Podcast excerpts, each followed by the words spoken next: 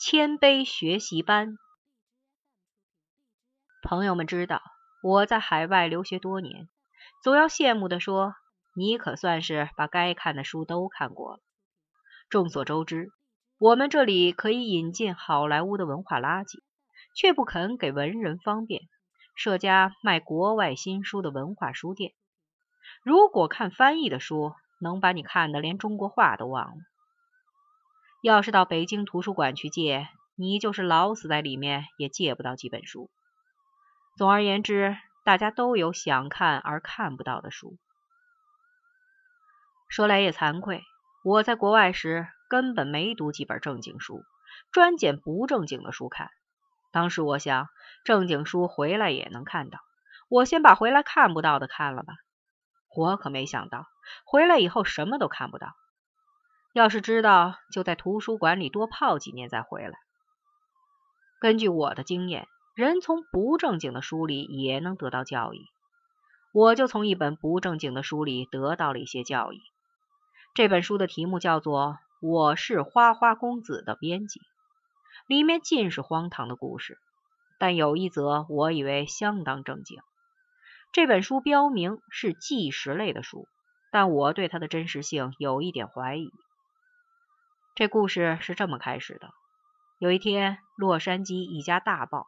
登出一则学习班的广告，教授谦卑，学费两千元，住宿在内，膳食自理。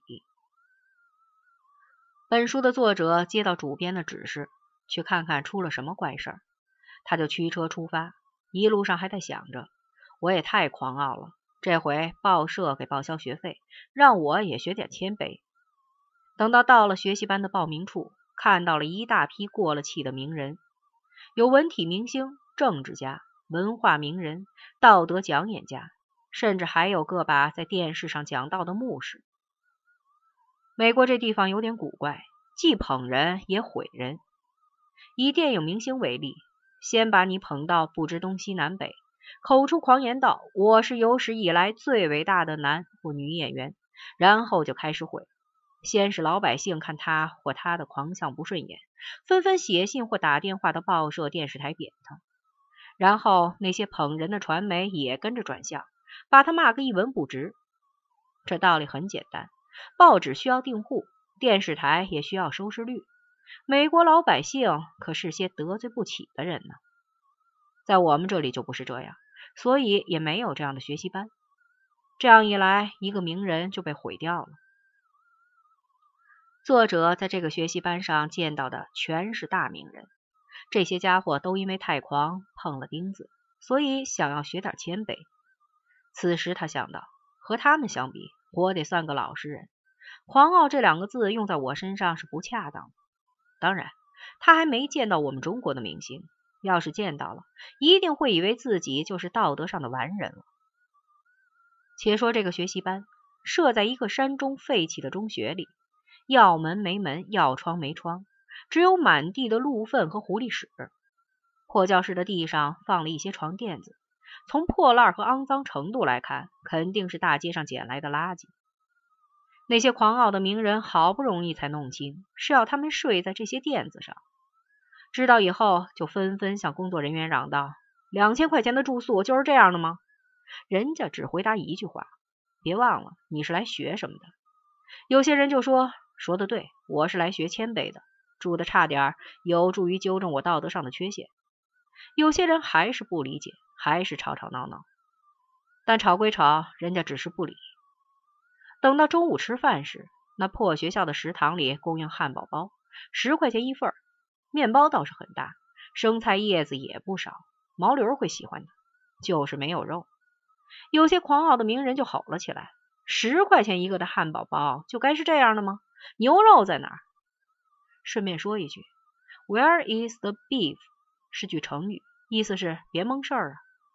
得到的回答是：别忘了你是来学什么的。就这样，吃着净素，睡着破床垫，每天早上在全校唯一能流出冷水的破管子前面排着长队盥洗。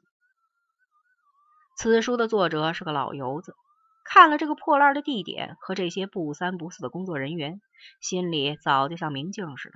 但他也不来说破，除了吃不好睡不好，这个学习班还实行着封闭式管理，不到结业谁也不准回家。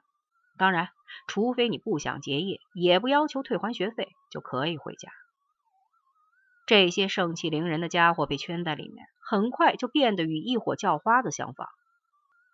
除了这种种不便，这个班还总不上课，让学员在这破烂中学里溜达，美其名曰反省自己。学习班的办公室里总是挤满了抱怨的人，大家都找负责人吵架，但这位负责人也有一手，总是笑容可掬的说道：“要是我是你，就不这样气急败坏。要知道，在上帝面前，我们可都是罪人呢。至于课，我们会上的。”听了以后，保证你们会满意。长话短说，这个鬼学习班把大家耗了两个礼拜，这帮名人居然都坚持了下来，只是天天闹着要听课。最后，上课的时刻终于来到了，校方宣布，主讲者是个伟大的人，很不容易请到，所以这课只讲一堂，讲完了就结业。于是，全体学员都来到了破礼堂里。见到了这位演讲人，袁叔花了整整三页来形容他，但我没有篇幅，只能长话短说。此人有点像歌星，有点像影星，有点像信口雌黄的政治家，又有几分像在讲台上满嘴沙葱的野狐禅牧师。为了使中国读者理解，还要加上一句，他又像个有特异功能的大气功师。总而言之，他就是那个我们花钱买票听他嚷嚷的人。这么个家伙往台上一站，大家都倍感亲切，因而鸦雀无声。此人说道：“我的课只讲一句话，讲完了，整个学习班就结束。虽然只是一句话，大家记住了，就会终生受用不尽，以后永不会狂傲。听好了，You are an asshole。”同时，他还把这话写在了黑板上，然后一摔粉笔，扬长而去。这话只能用北京俗话来翻译：“你是个傻叉。”礼堂里先是鸦雀无声，然后就是卷堂大乱。有人感到大受启发，说道：“有道理，有道理，原来我是个傻叉啊！”还有人愤愤不平，说道：“就算我真是个傻叉，也犯不着花两千块钱请人来告诉我。”至于该书作者，没有介入争论，径直开车下山去找东西吃，连吃两个礼拜的净素，可不是闹着玩的。如前所述，我对这故事的真实性有点怀疑，但我以为真不真的不要紧，要紧的是要有教育意义。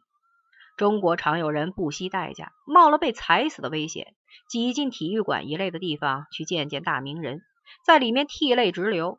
出来后又觉得上当，这道理是这样的：用不着花很多钱，受很多罪，跑好远的路，洗耳恭听别人说你是傻叉，自己知道就够了。